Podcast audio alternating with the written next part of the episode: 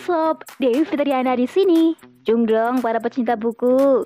Nih, aku ada buku bagus yang akan saya rangkum loh. So, tetap stay tune di sini ya di podcast Narasi Pos.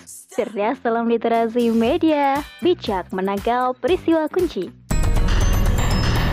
Pemikiran Politik Islam, Presensi Iranti Mantasari, BAIR, MSI.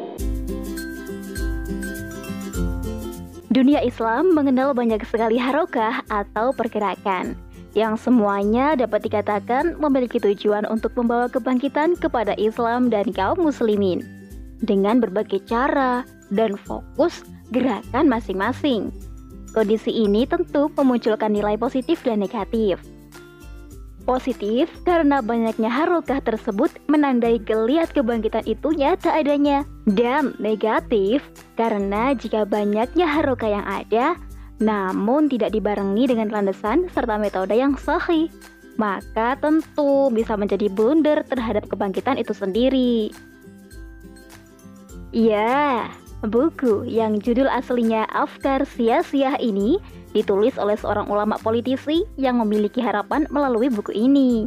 Visi politik dapat menjadi mainstream atau arus utama dalam berbagai gerakan yang dijalankan oleh umat Islam.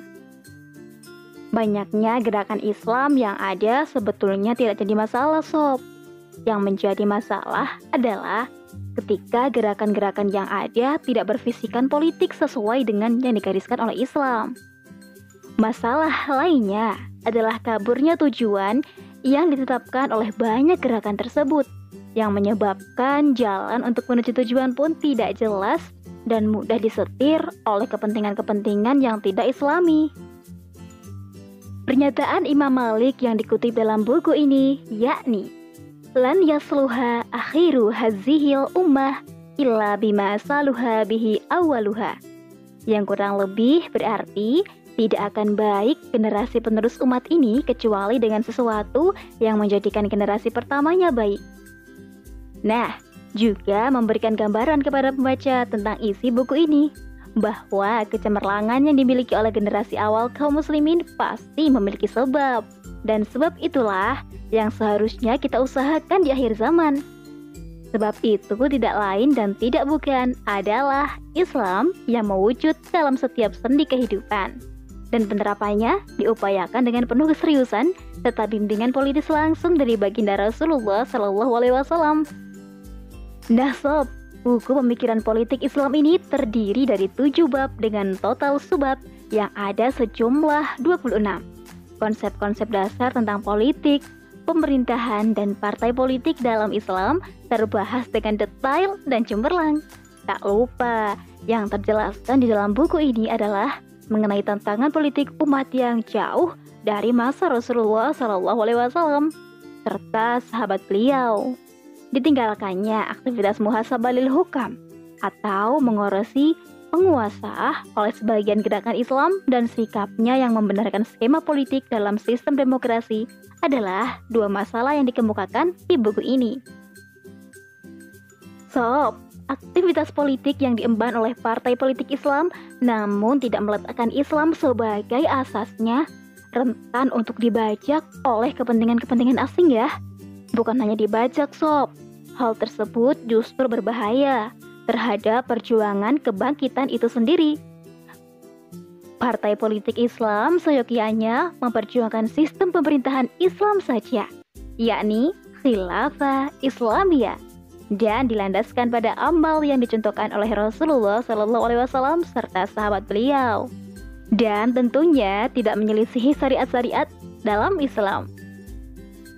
Nah, hal ini nih yang dijelaskan dengan rinci oleh penulis dalam buku Pemikiran Politik Islam. Dari sekian banyak konsep politik Islam yang fundamental, salah satu yang begitu membekas di benak presensi adalah konsep yang ditawarkan oleh Syekh Abdul Qadim Zalum mengenai siapa sosok negarawan yang sebenarnya. Dengan mendefinisikan sosok negarawan ini, maka siapa pun yang berfisikan politik Islam dan ingin hukum-hukum Islam menjadi pengatur kehidupan umat, lalu ia memperjuangkannya, dialah yang disebut sebagai negarawan.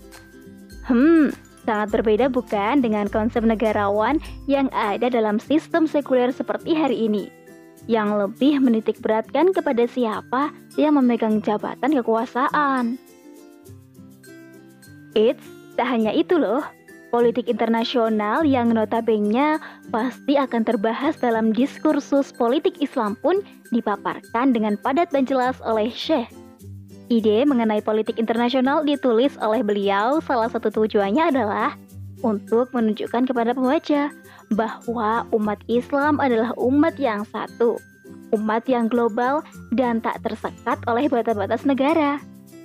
Masalah-masalah yang dibawa oleh ideologi sekuler lah yang mengaburkan posisi politik internasional bagi kaum muslimin sob, yang cenderung ditempatkan sebagai penonton belaka bukan sebagai pemain yang berpengaruh.